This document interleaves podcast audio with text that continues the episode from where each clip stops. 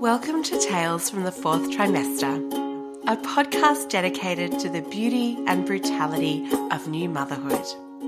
I'm your host, Naomi Chrysolakis, and I'm a postpartum doula and cook in Sydney, Australia. My service, Cocoon, provides good food and a helping hand for new mamas. Join me as I chat to women about what happened after they brought their baby home and interview experts for their wisdom because giving birth is just the beginning. This is episode seven of Tales from the Fourth Trimester, and today I'm chatting to Caitlin Dyer, who's a hypnobirthing practitioner and postpartum doula up in Queensland. If you'd like to find out more about Cocoon, you can visit my website, cocoonbynaomi.com. I'm also on Instagram at cocoonbynaomi, and I hope you enjoy the episode. Today I have Caitlin Dyer from Mother Down Under with me. She is a hypnobirthing instructor and a postpartum doula. And I met Caitlin through my um, training graduates group. So we both trained under Julia Jones and her postpartum doula training. So welcome, Caitlin. Thank you. How are you? You're in sunny sunny Queensland. Is it sunny today? Yeah, it's beautiful. We've just like just hit the switch for autumn, and the humidity is gone, and now we have hopefully stunning sunny days for the next few months. Gorgeous. Yeah, yeah we, have definitely got a bit of a freshness in the air here in Sydney. It's as you can see, I've got my my woolly cardigan on. um, so I might just get you to um, tell us a little bit about yourself and um, your family and what you do. Yeah, so I'm, I'm originally from the States, but I've been in Brisbane for, oh gosh, 12 years now, I think. So Brisbane's definitely become home. Um, and yeah, my husband, he's from Brisbane originally, so I met I met him over in the states, and then sort of came back here with him. Um, we were only meant to stay for two or three years, and now, like I said, years later, still here.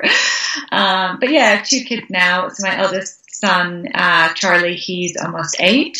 Um, and then my daughter, Lydia, just turned four. Oh, lovely, fun ages, I'm sure, keeping you busy. Yeah.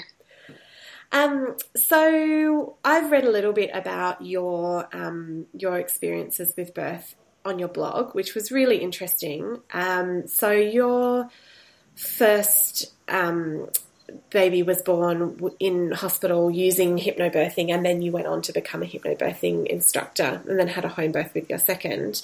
Um, but I wanted to ask you before we get into all of that, what did you expect from the early the early weeks and months of motherhood? Were you someone? I mean, like me, I I definitely spent a lot of time preparing for um, the birth and pregnancy, I was, but I didn't really spend a lot of time considering postpartum. What was your experience with that? Yeah, I was the same. I spent a lot of time thinking about the birth. I was actually pretty onto breastfeeding too. Like I kind of had friends who breastfeeding was a challenge, and so I sort of that was on my radar. Um, so I put a fair bit of effort towards and mostly just watching YouTube videos of you know what a good latch was and like how the baby's mouth works and you know I, but I was at least putting a bit of time into thinking about breastfeeding. Yeah. But I put literally no thought into what life with, with a baby would be like. And I think part of that is cultural because in the States, there's no maternity leave. Right. So women go back to work full time when their baby's like eight weeks old. And so you literally do see these women just carrying on with life as if they didn't have a baby. And so I kind of was expecting that. You, you know, yeah. you, you, kind of think, oh, well, if none of my friends in Australia had had babies, so I was sort of basing all of my uh, baby worldview off of friends from America. And you kind of think, well, if they're back to work and running a family when their baby's eight weeks old, like, you know, surely how hard can this be? I will just carry on as per normal with my adorable little baby in tow. Yeah. Which Newsflash, it's not how it works. Spoiler um, alert. yeah. So those people um, from America that you knew who had kids, did you were you just seeing sort of one side of it? Were they telling you about how hard it? Because I mean, I just think how brutal is that to have to go back to work at eight? It's just appalling. Well, I think part of it is a they don't know any different. Yeah. B they don't have a choice. You know that that's that's the reality in the states. So I don't even think that your mind, you know, perhaps in like a daydream it wanders to, oh, wouldn't it be lovely? But it's just not like no does it. It's not.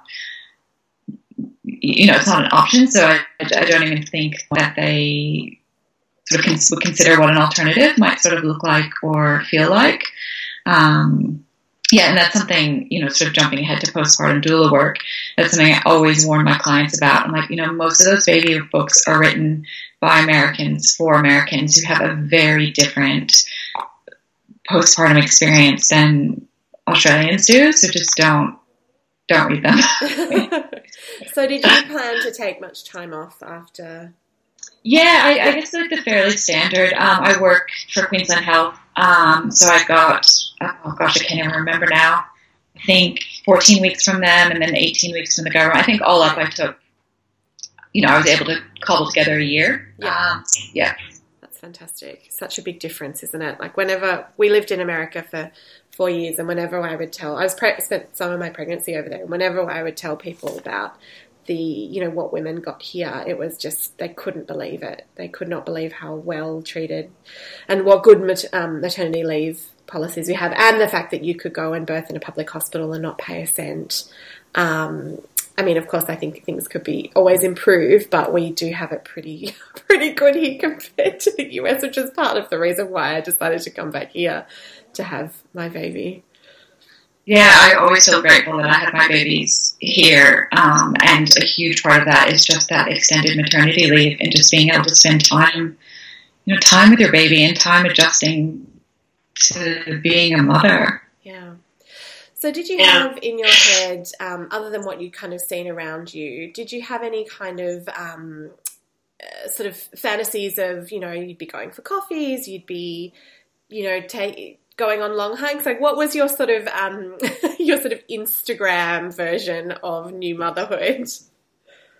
Yeah, definitely lots of like you know walks to the coffee shop with my cute little baby and my dog and like cute baby accessories and um, lots of cooking. You know, I really, I actually really love cooking, so I thought I'd spend a lot of time like, you know, making bread and have all these homemade you know, this real, I don't know, sort of homemaker life. Yeah. You know, this house, the fresh cooked meals, the coffee, the sunshine. Yes, it was definitely very much, very much that. I love it. That uh, sounds that sounds really nice. so, um, so tell me, you. I mean, I've heard a little bit about um, Charlie's birth, but tell me how the, that pregnancy and birth went for you. Yeah, it was really uneventful, really the whole thing. Um, you know, pregnancy was, you know, very uneventful in the most pleasant um, of ways. Um, his birth, I had a private obstetrician hospital birth with him. Um, and yeah, I mean, in the grand scheme of things, like it was a pretty uneventful birth. Um, I did end up having an episiotomy, and that's one thing that I still not sort of struggle with, but I still don't know why. You know, like I um, I'm should say I'm also a nurse, and I definitely like read through my notes after the birth, and it didn't. There wasn't a huge clue as to why I had one. I don't know if it was hmm. you know caregiver preference or anyway. Um, but I found that recovering from the episiotomy really challenging, um, and yeah, you sort of you know, I mean, you know, you're discharged on day. I don't think my milk had come in yet. I definitely wasn't fully comfortable breastfeeding. Um, was definitely still really sore from the episiotomy.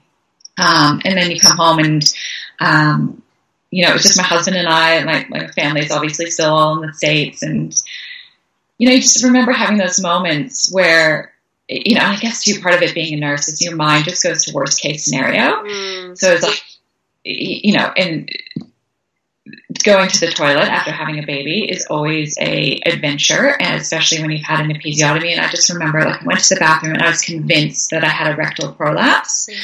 And I had to get my husband in, and I was like, "Can you look and see if this like if this looking normal?" And of course, he had no idea what he's looking looking at either, and it's mortifying having your husband look at you know the whole. I just was like, I can't believe, you know, I'm sobbing. The baby's probably crying in the background, and you're just like, this is it, you know, like what? And I remember I called the obstetrician and I just said, I'm just not sure that everything's right. Like, I'm not sure if I'm healing properly.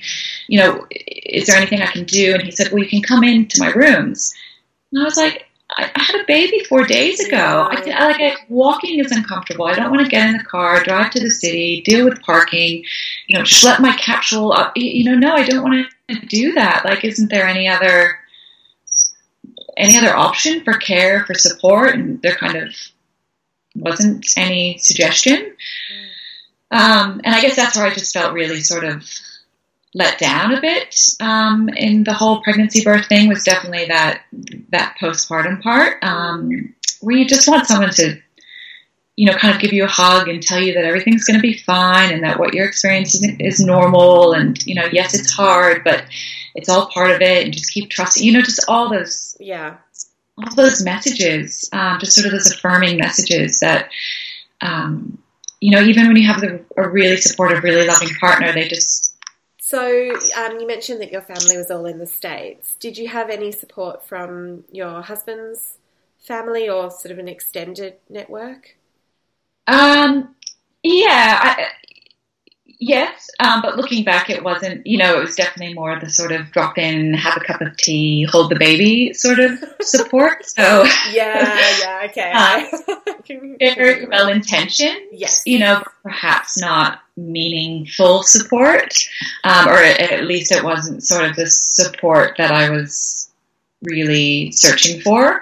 Yeah. Um, I do remember one day Charlie had just fallen asleep and I was just aching to fall asleep myself and the doorbell rang and I just remember thinking, oh my God, like, oh my God, I can't deal with a visitor. Um, and it was Richard's sister and she kind of looked at me and she said, all right, you just go get into bed. I'll do some things around the house. I'll let myself out. Yeah, it was the most beautiful. I woke up and all my laundry was folded and another wash load of washing had been put on and the dishes were out of the dish. You know, just little, just that little, and you just wake up and you just think, oh, thank you, you know. So that was that, that one visit sustained me. I, um, uh, I want to come back to it later, but I um I really feel like there needs to be a toolkit for how to ask for that kind of help from people. In a you know we almost need to have you know like a particular words to say or emails to send. Here's a template because I I feel like that's what happens, and people are really well intentioned, but um and it's lovely to see people except when you're, you know, topless and your boobs are engorged and you're sleep deprived and you just want to sleep and someone to take it. I mean, that sounds great what your sister in law did. Um, but yes, that's probably the exception rather than the rule for most people. Yeah. Did your so did your family come out? Yeah, they did. I can't remember the time frame. I think they came out when Charlie was about a month old, right. um, which was really nice as well because it did give us time, um, sort of as a little family unit, to sort of find our feet and figure out what was going to work for us. I was feeling, you know, just a bit more confident about everything, and um, so was more able, I think, to enjoy the time with my parents. Whereas I think if they'd come a bit earlier, it would have just all been too much um, and would have been a bit too stressful. So um, yeah, so that actually worked. That's great. And when they when they yeah. arrived, were they were they helpful? Were they supporting? Uh, yeah, yes. I mean, it was still definitely I had to initiate. Right. Like, oh, can you do this? Can you do this? But you know, like they would, you know, take the dog for walks every day, and you know, we're really happy to to step in. Yeah. But you know, when you're in that sort of postpartum fog, oftentimes you don't even know what you need. Yes. Um, and I do tend to be really independent and not that I view help as like a sign of weakness, but just just have the mindset that I can I can do it myself, you know, and um, definitely I'm a bit type A as well. So I always think the job I'll do will be better than the job someone else will do. So, you know, I, I have a hard time asking for help. Yes. Even when I know what needs to be done. And then when you're in that postpartum fog, you don't even know what what you need help with. Um, I, I, did struggle with, with that. Yeah, I think um, I've, I've read a few things that talk about, you know, personality types, but also experiences you've had. If you've had you know, if you if you maybe haven't had a career, it's a different story. If you've had a career and you've learned, you know, you put in the hours, you put in the hard yards, you read the books, you you know, everything kind of works out. And when you have a baby, it's almost harder then to accept that massive shift where you just have to to surrender to the fact that you're at the mercy of this, you know, small, very needy human. Um, which I think is a really yeah. interesting theory. And I think, yeah, the more sort of, t- and I'm, I say this as someone who's very type A and very much like, I can do it myself and I'm, I'm capable and, you know, um, it, it can be very hard to then let go of that and accept help and ask for help. I mean, that's, that's the hardest, hardest thing. Um, so tell me about the uh, best parts and the worst parts of your postpartum. For first, first birth? First birth. Um, definitely, definitely the worst part was the episiotomy um, and just recovering from that. Um, again, I just it just didn't match what my reality was. Did not match what my expectations were. Um, and just sort of reconciling that was really hard and just wondering if your body's ever going to go back to normal um, and not having sort of a timeline for recovery, you know, not being able to say, oh yeah, by six weeks I'll be feeling like myself again and sort of feeling confident in my body. Um, so that that was yeah really hard for me.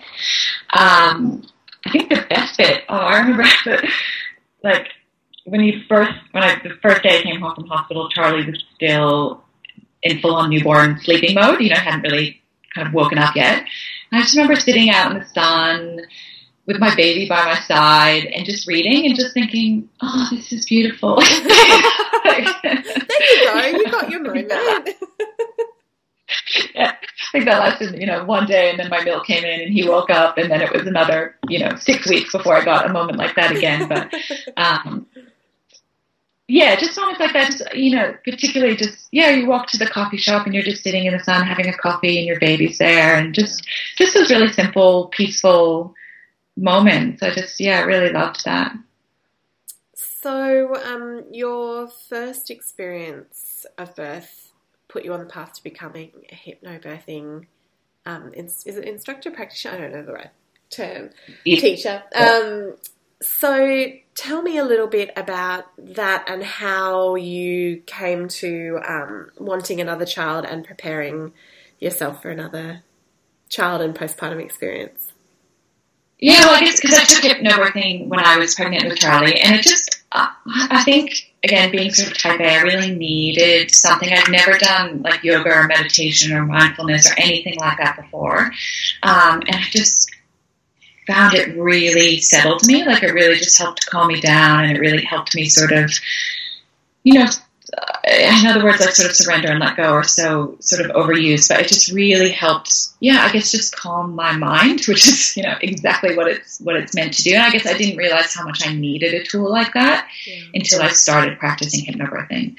Um, and yeah, so like I said, had had a really uneventful birth, um, really with Charlie, and um, besides the episiotomy, didn't have any any intervention, and I just felt felt really amazing afterwards. I got that huge oxytocin high, and I felt really proud of myself, and yeah, just had such a great experience. And then I suppose after I had Charlie, more friends went on to have babies, and I kind of was seeing that what my experience was wasn't matching up mm. what with what their experiences were. Um, and just you know sort of you know when you're on maternity leave. And bear in mind when I had Charlie there was no like we didn't have Foxtel. Smartphones were not what they were now. Like there was a lot of time just sort of sitting sitting around thinking. Yeah.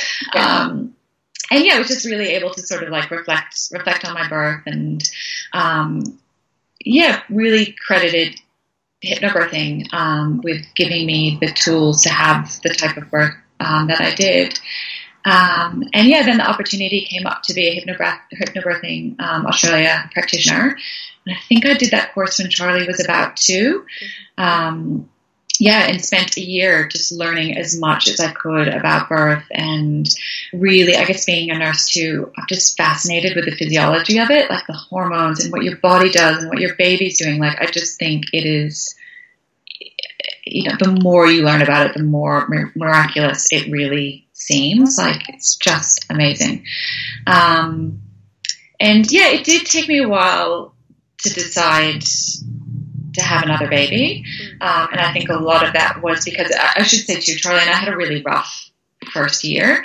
Um, you know, there was recovering from the episiotomy, which took a lot of sort of intentional effort with physios. I had a really big abdominal separation as well, so the combination was a lot of work with physio.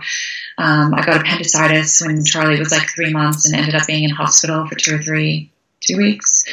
Oh um, that must have been, which was really tough. Yeah, it was really hard, and breastfeeding at that point was a struggle, and um, you know, people were telling me, oh, you know, you've had a good run, just put him on formula now. And I was like, I've not had a good run. It's only been three months. Like, anyway, so that was a, a real challenge. Um, and then Charlie got septic arthritis when he was like 11 months old, and he was in hospital. like the first year, when I look back on it, I'm like, that was a really rough yeah.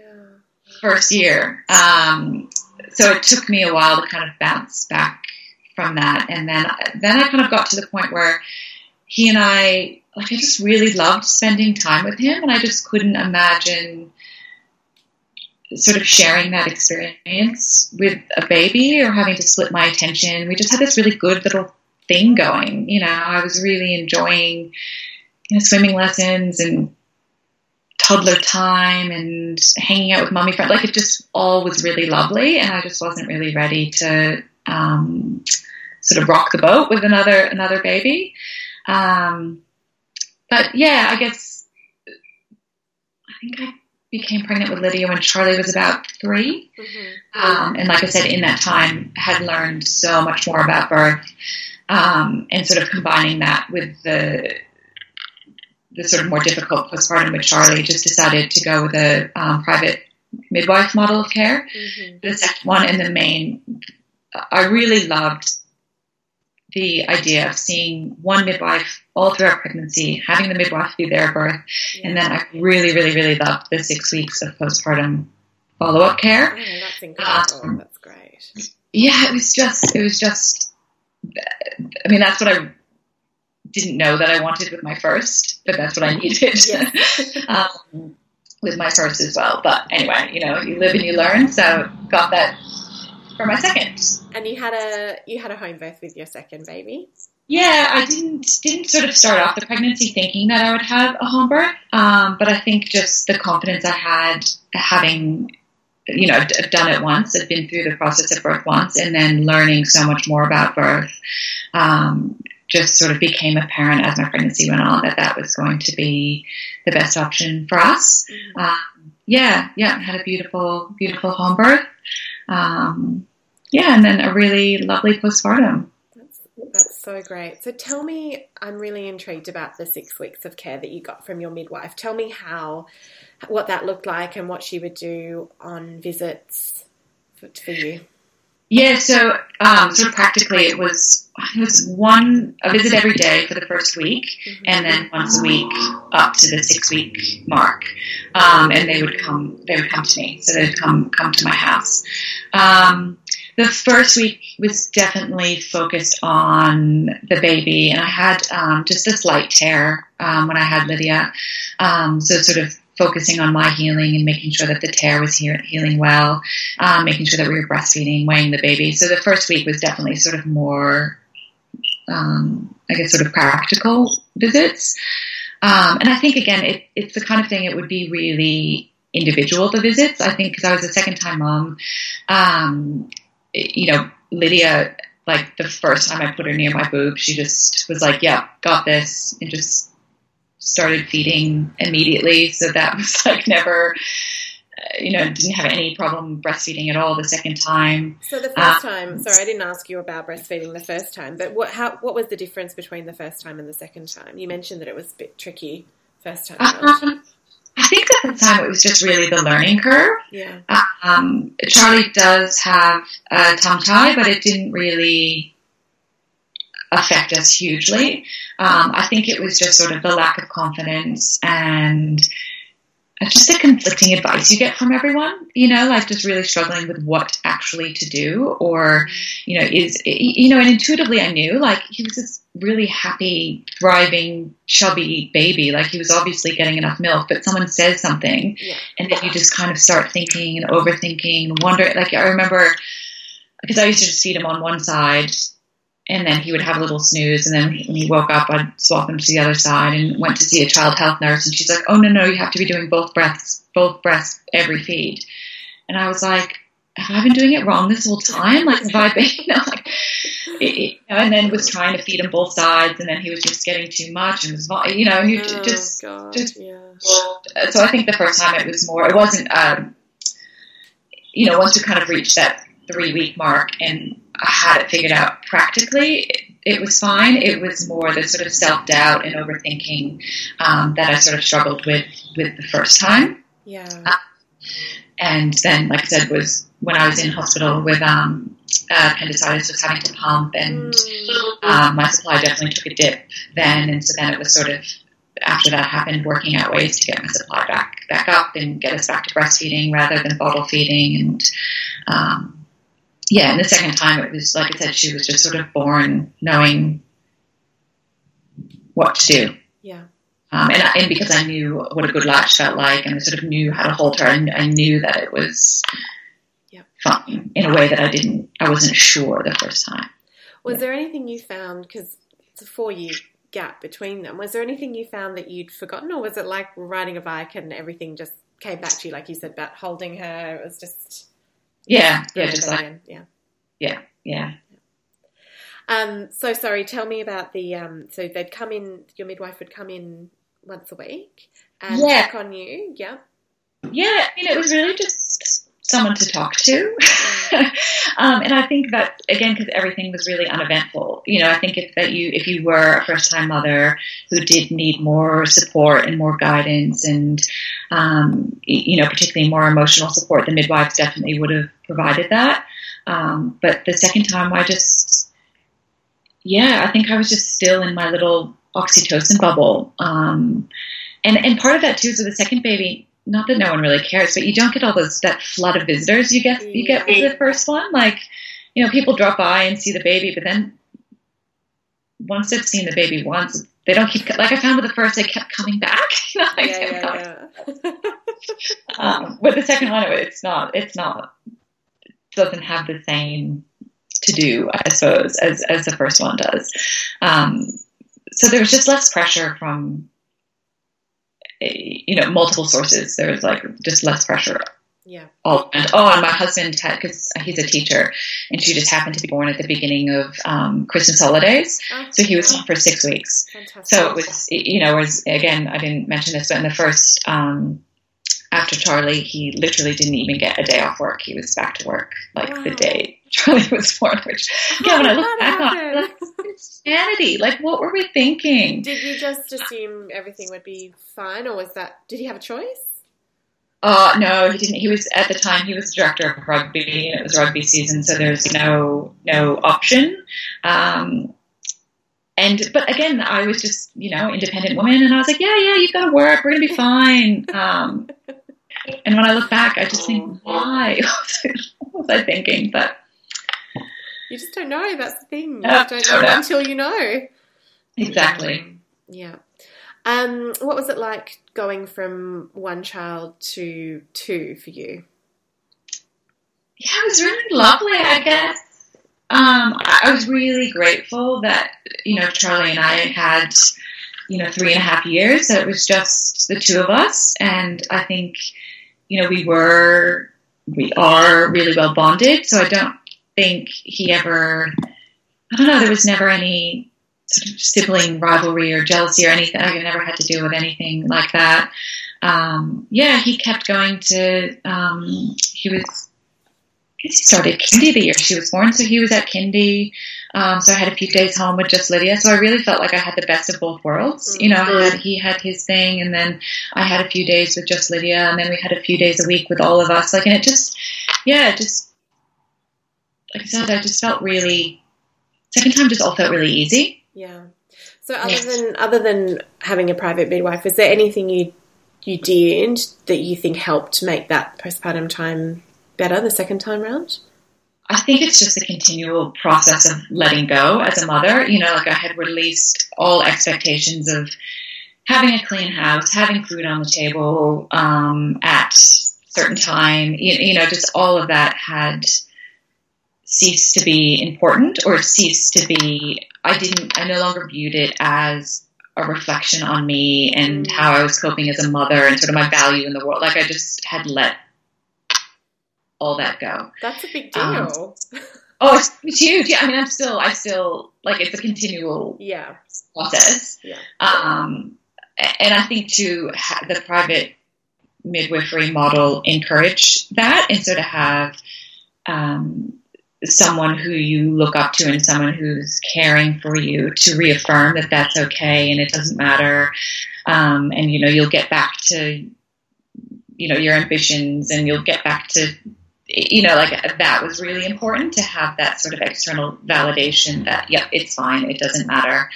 Um, so yeah i just that was and, and lydia slept like i must admit she was just Oh, well, that helps.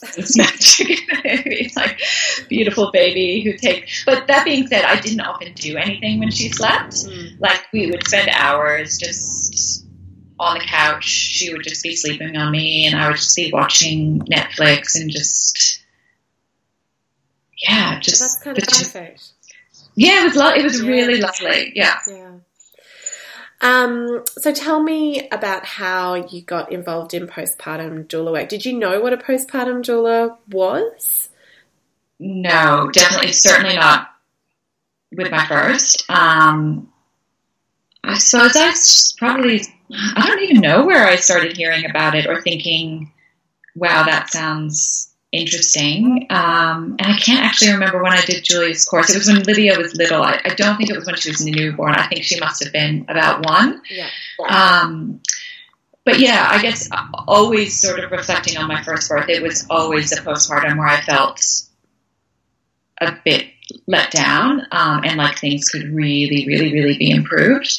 Um, and then I think having the experience I did the second time where I did have that support and I did have that that care. Um, kind of saw the value in it. Um, and then, yeah, I guess, I don't know, I probably, I don't know, Google, Facebook, you know how Facebook things just appear in your feed at the right time, and I think I post I off your mind. Julia's fourth, and you know was probably still on maternity leave, and thought, yeah, I can do that. Um, yeah, So, um, how has it been for you working as a postpartum doula and sort of giving other women the nice parts of your own postpartum experience? Tell me a little bit about what you like about that work. oh, it's beautiful. I mean. Like the baby snuggles, just being able to Yeah. have a newborn just curled up on your chest like that is just, just lovely. Um, yeah, and just knowing that I'm leaving women feeling how I felt when the midwives left me. You know, just feeling really filled up. You know, you just really feel that love and the support and care and just feeling like you're doing a good job. You know, like I said, so much of it I think is just that affirmation um, and just the way, you know, when you're when you're a mom, you don't get any feedback Mm. from anyone, and you know, it can be really sort of isolating. And I think moms just often wonder if they're doing the right thing, if they're doing enough. Um, and so just to have someone swoop in and say, "Yeah, you're good. This is this is great," you know, it's just just makes such a difference. Absolutely. Um, I know you're big into cooking as well, so you cook a lot for your clients. Yes, I try to leave the mom with a week's worth of. Um, I give breakfast for a week, and then sort of like a main for a week, and then snacks. Amazing. Oh yeah. Yummy. What sort of things do you like to cook for them? Uh, everything. I don't know. Just, it, yeah, it sort of depends. I Yeah. I get sick of cooking the same thing, so I often sort of, um, yeah, we'll just branch out and again, just come across recipes Yeah. and think, oh, that would be really good for for postpartum. Um, you know, I do follow a lot of the sort of Ayurvedic, um, you know, Chinese traditional uh, philosophy, I suppose, um, around postpartum food. Um, and definitely, I mean, I remember you know, especially when you're in those early weeks, there's not really a morning time or a night time. You know, time takes on this sort of like nebulous quality, and you might be eating, you know, your first breakfast at midnight and then want a second breakfast at 8 a.m., but then come, a, you know, then you want like, uh, you know, I just found I was eating. There wasn't a breakfast, lunch, dinner. I guess yeah. is what I'm trying to say. It was just sort of eating all day long, and so I do try to cook foods that don't have, you know, can be used for multiple meals. If that if that makes sense. Yeah, yeah, absolutely. Yum, making me hungry. um, and what else do you like to do for your um, your clients when you visit them? Oh, let them sleep. Mm. That's like usually what ends up um, happening is just have have a chat, check in. Um, you know, certainly if she has any questions about breastfeeding or about settling or um, anything that's happened over the last week, um, talk about that.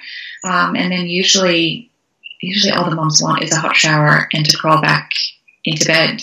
Um, so I am perfectly happy holding babies, taking for a walk, folding laundry, doing whatever needs to be done yeah. Um, while mom has a, has a nap. Sounds perfect. I'd like yeah. you to come and do that for me anytime. I know a lot of my friends are like, "What's the definition of postpartum? How can I? my baby's four. Can I still book in?" yes, absolutely. um, speaking of babies, are you planning to have another baby, or are you? Oh, I would love. I love being pregnant. Loved giving birth. Don't want another actual child. well, you get you get your fill looking after babies. Yes, yeah, that's the, that's the big perk. Yeah, yeah. Oh, well, thank you for sharing your experiences with me. Yeah. Um, for people who are in, where about you're in Brisbane, right? Yeah. yeah. So people in Brisbane, where can they um, find you or anyone else who wants to follow you on social media? Give us all your details. Yeah, I'm pretty much Mother Down Under everywhere. So Facebook and Instagram, Mother Down Under, uh, and my website is motherdownunder.com. So perfect. Pretty easy. All right. Well, thank you so much again. Yeah, thank you for having me.